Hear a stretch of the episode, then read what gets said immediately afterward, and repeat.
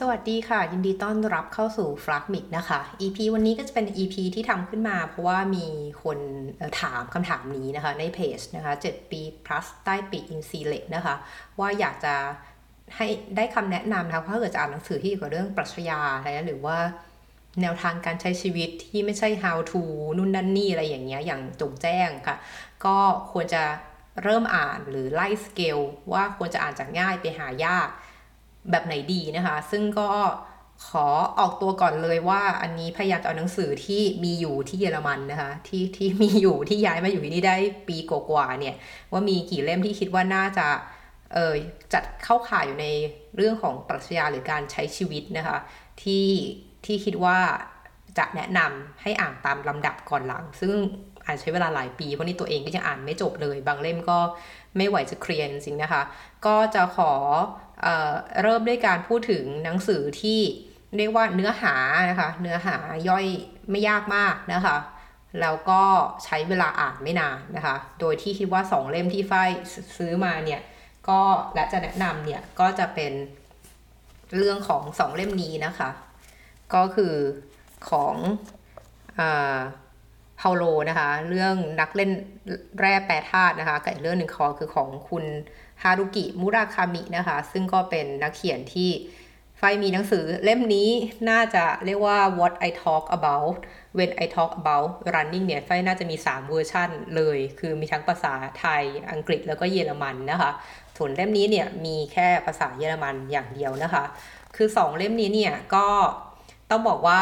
เล่มนี้นะคะ เป็นเอ่อ non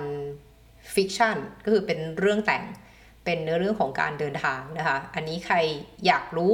อะไรเพิ่มเติมเนี่ย ดูใน f r a g m i c นะคะ EP ก่อนหน้าที่รีวิวเรื่องของ The Alchemist ไว้แล้วนะคะ ก็คำนวณละเอียดได้นะะเล่มนี้บางมากนะคะ คิดว่าในไม่จะไม่ว่าจะเป็นเวอร์ชั่นไหนก็ตามทีเนี่ย ยังไงเล่มนี้เนี่ยก็คงจะประมาณไม่น่าจะหนา ไม่ว่าจะแปลเป็นภาษาอื่น หรืออะไรก็ตามน่าจะหนา น่าจะบางแค่นี้นะคะ ก็แนะนำว่าให้ลองเริ่มเล่มนี้ได้นะคะ ส่วนเล่มของเฮียมุราคามิเนี่ยปกติแล้วมุราคามิจะหนังสือของเขาส่วนใหญ่จะเป็นหนังสือที่เป็น non-fiction นะคือเป็นนิยายนะคะ เป็นหลุดโลกแฟนตาซี มีความหม่นบ้างอะไรตามภาษาเขานะ มีความไม่ไม่ชอบก็เกลียดเลยอะไรอย่างเงี้ยนะคะ แต่เล่มนี้เนี่ย what I talk about when I talk about running เนี่ยฝ้ายก็เคยรีวิวไว้ทั้งในบล็อกแล้วก็หลาย ๆ แห่งเลยนะคะ ว่ามันเป็นเล่มที่มันเป็นเรียกว่าเป็นเรื่อง fiction แล้วกัน คือเป็นเรื่องจริงก็คือเป็นเรื่องที่มุราคามิเนี่ยเขียนกับ เขียนถึงตัวเขาเองอะว่าเออทำไมเขาถึงทำอย่างนี้ทำไมเขาถึงเขียนหนังสือแบบนี้ เรียกว่าก็คือเล่าถึงตัวเองค่ะ ซึ่งเล่มนี้เนี่ยสำหรับฝ้ายฝ้ายมองมันคือปรัชญาปัชญาเลยนะคะในแง่ที่แบบปัชญาในการใช้ชีวิตอะเหมือนเราเหมือนเหมือนบางครั้งเราก็ไม่ได้อยากจะเข้าใจอะไรลึกซึ้งมากมายแค่อยากรู้ว่าเออชีวิตเนี้ยคุณผ่านมันยังไง คุณใช้มันยังไง ให้เหมือนเราที่กำลังเพิ่งเริ่มเดินทาง เหมือนยังอายุ 20 อายุ 10 กว่าอายุ 30 ต้นๆเนี่ยควรจะไปยังไงอะไรอย่างเงี้ยค่ะ ก็เล่มนี้ก็ถือว่าบางมาก แล้วก็อ่านไม่ยากเลยนะคะ แล้วก็ยิ่งถ้าใครเนี่ยเป็นนักวิ่งนะคะ สายเข้าใจตอนนี้ที่ไทยมีมีแบบมีวงการที่วิ่ง ตั้งใจวิ่งมาราธอนมาราธอนอะไรอย่างเงี้ยนะคะ วิ่งเทรลอะไรอย่างเงี้ยค่ะ เล่มนี้เนี่ยก็จะน่าจะตอบโจทย์คนที่ใช้ เวลาว่างเนี่ยกับการวิ่งนะคะเพื่อค้นหาตัวเองค้นหาตัวตนเนี่ยเล่มของมูราคามิเนี่ยก็เป็นอะไรที่อ่านไม่ยากนะคะ อ่านไม่ยากเลยเราไฟค่อนข้างชอบมากปกติเราไฟไม่ค่อยสนใจว่านักเขียนนะคือใครคือคือเวลาอ่านหนังสือคือเราจะอ่านแต่แค่ content นะเราไม่สนใจหรอกว่าคนเขียนเนี่ยประวัติเขาเป็นยังไงอะไรเงี้ยอาจจะยกเว้นอ่าคาฟคาอย่างเงี้ย เอออย่างงานของคาฟคาเนี่ยก็ตัวประวัติผู้เขียนเนี่ยก็น่าสนใจอยู่แล้วพร้อมๆกับงานของเขานะคะที่เป็นที่โด่งดังมาถึงถึงปัจจุบันนะคะ ซึ่งซึ่งคาฟคาก็เป็นหนังสือที่ควรอ่านเหมือนกันนะแต่ไม่ใช่เลเวลนี้เอาเป็นว่า level beginner ใครสนใจเนี่ยให้ลองสองเล่มนี้ก่อนเลย น่าจะไม่ทรมานและมันก็บางมากน่าเป็นการตั้งหมุดหมายที่ดีนะคะในการเริ่มต้นนะคะ ทีนี้เลเวลถัดไปนะคะที่คิดว่าเนื้อหา ไม่ทุรนทลาย ไม่ซับซ้อนมากนะคะ แต่ต้องการความพยายาม เพราะว่ามันค่อนข้างหนา ค่อนข้างหนาเนี่ยก็เล่มเล่มโปรดล่าสุดที่เพิ่งรีวิวไปคือเล่มนี้นะคะ ก็คือว่าเอ่อ and and and and anxious people เนาะคือคนป่วงๆเนี่ยของนักเขียนท่านนี้นะคะ ก็เป็นหนังสือที่ที่ที่ดูจะหนานะ แต่ถ้าอ่านเนี่ย ถ้าคิดว่าทุกคนจะอ่านมันจบได้เพราะว่า เนื้อเรื่องมันสนุกอะเนื้อเรื่องมันใช้ได้เลยอะคือคุณคุณไม่น่าจะวางมันลงอะถ้าถ้าถ้าถ้าถ้าคุณไม่ได้เกลียดสไตล์นี้อะนะอืมอันนี้เลยแนะนำว่า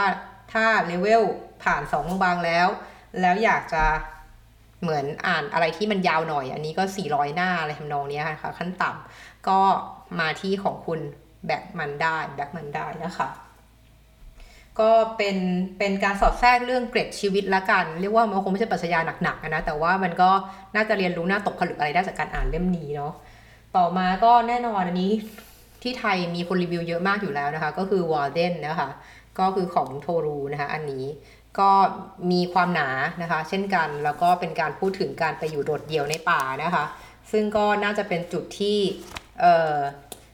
มันไม่ใช่สูตรที่เก่ามากด้วยเนาะคือเป็นเป็นเป็นไม่ได้เก่าขนาดที่แบบยุคย้อนไประดับเกอเทนิเช่อะไรเงี้ยคงไม่ใช่แต่ว่าอันนี้ก็เป็นระดับที่กลางๆแล้วกันเพียงแต่ว่ามันหนา แล้วก็เขียนโดยมีฉาก setting ที่เอ่อรัฐแมสซาชูเซตส์เนาะของสหรัฐอเมริกานะคะก็เล่มนี้ก็เป็นเล่มที่หลายคนก็พูดถึงการกลับเข้ามาเออมองตัวตนภายในเนาะมาดูตัวตนภายในของเราว่าเออชีวิตเป็นยังไงการใช้เวลาอยู่กับคนเดียว การใช้เวลาอยู่คนเดียวเนาะการอยู่ในธรรมชาติอะไรอย่างเงี้ยอันนี้ฝ้ายอ่านไม่จบดีนะ แต่ว่าเข้าใจว่าเนื้อหามันประมาณนี้ คือเป็นคลาสสิกนะคะ แล้วก็เอออ่านอ่านไม่ยากมากแล้วกันเนาะเพียงแต่ว่าบางคนอาจจะเบื่อเรื่องความเนิบนี่ไฟอ่านไปส่วนหนึ่งแล้วกัน รู้สึกว่ามันก็เนิบอะเนิบเหมือนกัน แต่ว่าถ้าใครสนใจชอบการเปไปอยู่ปริวิเวกอะไรอย่างเงี้ย ชอบไปอยู่กับธรรมชาติเล่มนี้ก็จะตอบโจทย์นะคะ ส่วนเล่มนี้นะคะของอีกระดับขั้นหนึ่งก็เช่นกันระดับเลเวลที่ไม่ไม่ยากมากนะคะ แต่ว่าต้องการความพยายามเพราะว่ามันหนา คือมันหนามาก คือมันหนาเรียกว่ากี่กี่หน้าเนี่ยคือเอ่อหกร้อยเจ็ดสิบหน้าอย่างเงี้ยค่ะ คืออันนี้อันนี้ฝ้ายเชื่อว่าเนื้อหาเนี่ยของของของพวกเออหนังสือที่เกี่ยวเรื่องทางตุรกีตุรกีตุรกีอย่างเงี้ยค่ะ มันมันสนุกนะแล้วมันเหมือนคล้ายๆกับ เหมือนแยกอาหรับราตรีแถวเนี้ยมันให้อารมณ์นั้นน่ะเพียงแต่ว่าที่มันยากก็คือว่ามันหนา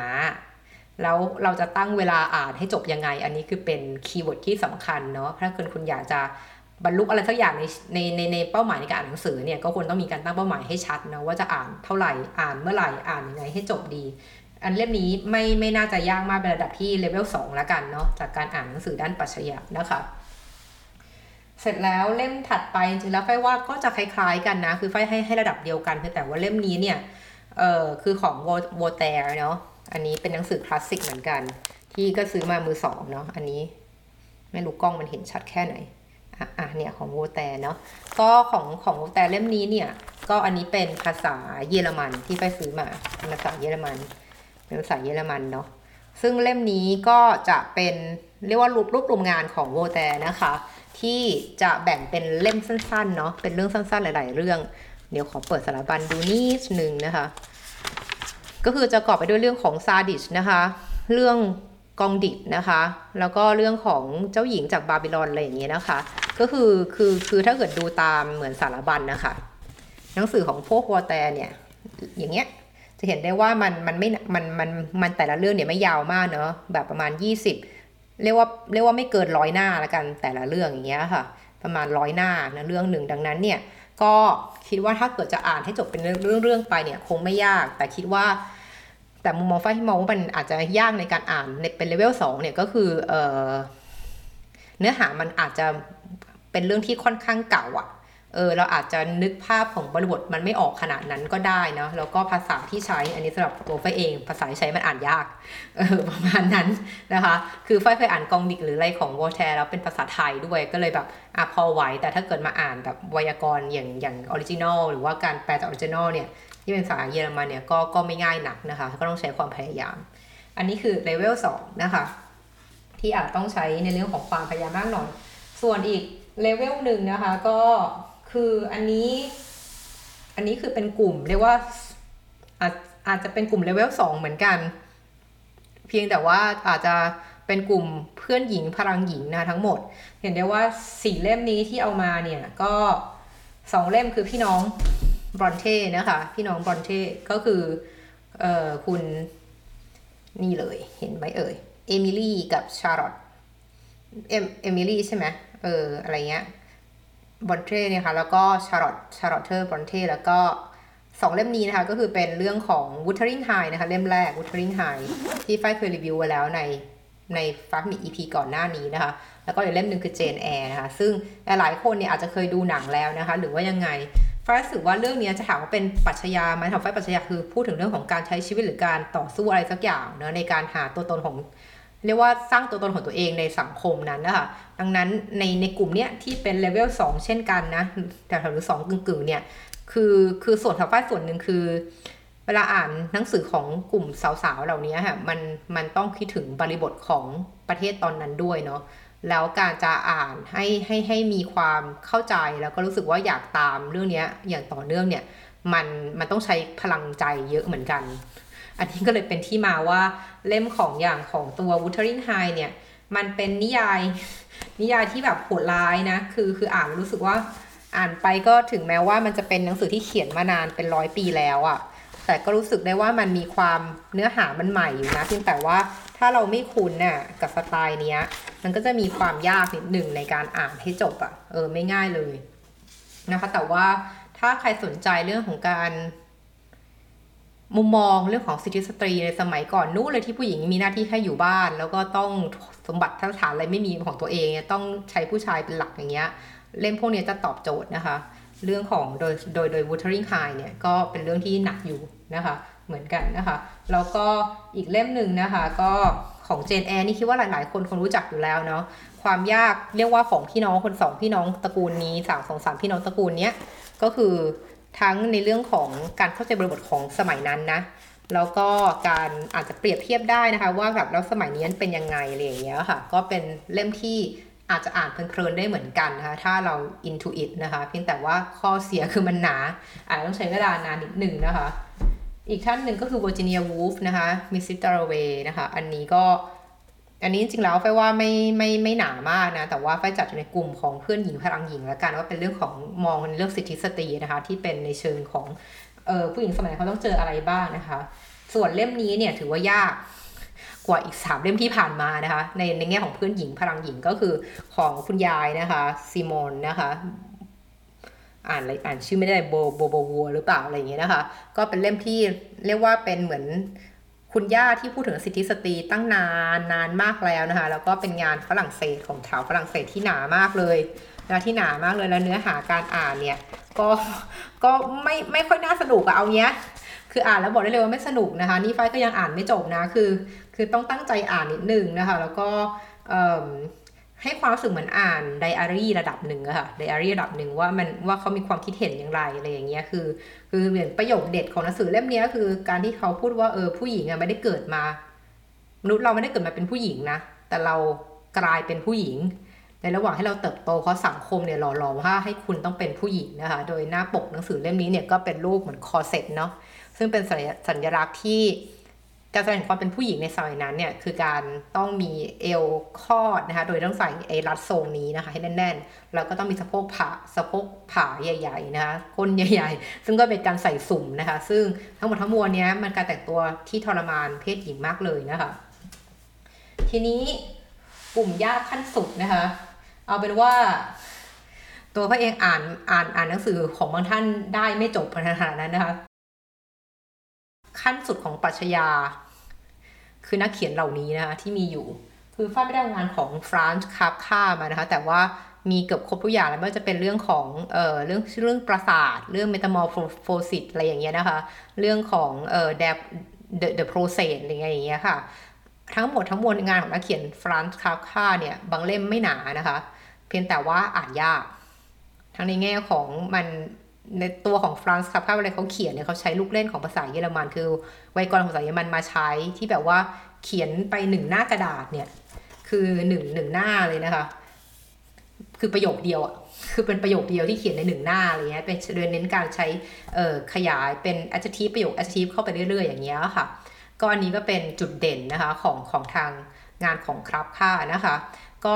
ในระดับเลเวล3 เรียกว่าความยากเลเวลสามขึ้นไปเนี่ยไฟมองว่าคับค่าถือว่าเป็นหนึ่งในงานที่อ่านยากนะคะ ถ้าคนที่เพิ่งเริ่มเนี่ยก็อาจจะต้องใช้เวลาในการอ่านแล้วก็ต้องตั้งเป้าหมายหนึ่งส่วนท่านที่2นะคะก็คาบค่าเนี่ยถึงแม้ว่าจะเขียนนามใส่เยอรมันแต่เขาจริงๆแล้วเขาเป็นคนเช็คเนาะ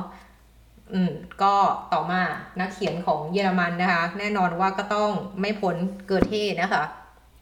เกอเท่สองเล่มนี้เลยนะคะ ก็คือเกอเท่เนี่ยอันนี้ไฟก็เพิ่งมาซื้อที่เยอรมันเนาะ ยังมีงานเกอเททิ้งอยู่ที่ไทยอยู่นะคะ ก็งานของคุณปู่เกอเทเนี่ยที่ทุกที่นะคะสถาบันเรียนสายมันก็เรียกว่าเกอเทอินสติทูนะคะ ก็คงจะบอกอะไรถึงความยิ่งใหญ่ของท่านนี้ได้นะคะ ก็คือว่าแน่นอนลองเลือกมาสักเล่มหนึ่งที่เป็นงานของเกอเทมาอ่านดูก็ได้นะคะ มีมีมีมีหลากหลายให้อ่านเลยนะคะ ซึ่งซึ่งอันนี้ไฟไม่ได้ใจภาษาไทยเขามีแปลไหมนะ แต่อันนี้ชื่อว่าดีดีวาลเฟวันชาร์ฟเทนนะคะ ก็เป็นงานเล่มหนึ่งที่หยิบมาลองอ่านดูนะคะ งานของเกอเทเนี่ยก็ก็ไฟคิดว่าคล้ายๆมันจะมีลายเซ็นของนักเขียนเยอรมันน่ยนะคะ ที่ว่ามันมันอ่านไม่ง่ายอะ่ะมันอ่านไม่ง่ายเลยนะคะเพียงแต่ว่ามันก็จะมีความลุ่มลึกหรือความคิดของเขาในแบบหนึ่ง ซึ่งไม่ได้หมายความว่าคุณต้องคิดเหมือนเขานะ เพราะบางครั้งอ่านไปเราก็อาจจะมีเอ๊ะหรือแบบ เอ๊ะคุณมายังไง คุณคิดได้ยังไง ซึ่งซึ่งลักษณะแบบนี้ก็จะเกิดกับงานเขียนของนิเช่ด้วยนะคะ คือนิเช่นี่ก็เป็นระดับสำหรับฝ้ายนี่ถือว่าโหดโหดโหดกว่าเกอเท่ในในบางจุดเลยนะคะ ก็คือนิเช่เนี่ยก็คิดว่าคนไทยก็มีการทำแปลเป็นไทยเยอะมากแล้วนะคะ ก็ไม่ว่าจะเป็นเรื่องของ Human นะคะ or to Human นะคะ เล่มแรก อันที่สองเป็นซาราทุซ่านะคะ มีการพูดถึงเรื่องเอ่อ Good and Evil ใช่ไหมคะเล่มนี้ นะแล้วก็มี Antichrist อะไรอย่างเงี้ยค่ะ ก็นี่คือเป็นงานของฟ r ดริ c นิเช่นะคะที่เราจะได้ยินชื่อกันมาตลอดนะคะ แต่จะอ่านหรือยังไงอันนี้อีกเรื่องหนึ่งนะคะ คือต้องเตรียมเตรียมเตรียมธุรจิตใจระดับหนึ่งแล้วก็อ่านให้เพื่ออ่านเหมือนเป็นเหมือนเป็นแบบ เหมือนเป็นการเรียนรู้ไว้ใช่ว่า เพราะบางอย่างก็ดูเป็นคนมองโลกในแง่ร้ายมากเลยนะคะ แล้วก็ อีกส่วนหนึ่งที่ฝ้ายมองว่าใกล้เคียงกันคืองานของมาเซลพราวส์หรือพรูสนะคะ ที่เขียนเรื่องเดิน in the loss of time อะไรเงี้ยนะนั่นหนะที่มันเขียนเขียนหนังสือเป็นกี่สิบปีอะไรอย่างเงี้ยค่ะ นั่นก็เป็นงานที่ที่เชิงปรัชญาที่ต้องใช้เวลาในการอ่านด้วยนะคะนั้นส่วนหนึ่งส่วนที่ฝ้ายสึกมองว่าระดับขั้นสุดเลยนะฝ้ายเนี่ยคือนักเขียนในนักเขียนกลุ่มรัสเซียนทั้งหลายเลยนะคะ ก็คืออย่างครีก อุนฟรีเดนก็คือ War and Peace ใช่ไหมคะ คือสงครามและสันติภาพเนี่ย อันเนี้ยของลีโอทอยสตอยเนี่ยคือหนามาก คือดูความหนาแล้วแบบว่าคือว่าคงจะอ่านประมาณสักเรียกไงดี อันนี้มันพันหกร้อยหน้าทำนองเนี้ยค่ะ คือไม่รู้จะอ่านกี่ปีจบอะเนาะ ก็ซึ่งถ้าเอาจริงๆแล้วอะถ้าเทียบกับหนังสืออย่าง The Lord The Lord of the Ring เอ๊ะหรือว่า Harry Potter หรือ Game of Thrones อย่างเงี้ย คือเราก็อ่านจบถูกไหม Game of Thrones เนี่ยแต่ละเล่มนี่ก็พันกว่าหน้าเหมือนกันนะ แต่แต่มันจะไม่อ่านง่ายเหมือน Game of Thrones ไง คือมันจะใช้เวลาอ่านนานกว่าเยอะมากเลย เล่มนี้ยังอ่านไม่จบนะ แต่ก็คิดว่าคงจะเป็น life mission น่ะ คืออาจจะตอนเกษียณมานั่งอ่านก็ได้อะไรอย่างเงี้ย เพราะไม่มีอะไรทำแล้วอะไรอย่างเงี้ย ซึ่งก็จะคู่กันกับกลุ่มของพวกเอ่อเอ่อ crime and punishment เนาะ อันนั้นก็เป็นอีกเล่มหนึ่งที่หนาเติบเหมือนกันเตะเลยนะคะสำหรับพิมพ์เดียวกันด้วย แล้วก็อย่างกลุ่มของพวกแอนนาคาริน่าอะไรเงี้ย จริงสนุกนะ แต่มัน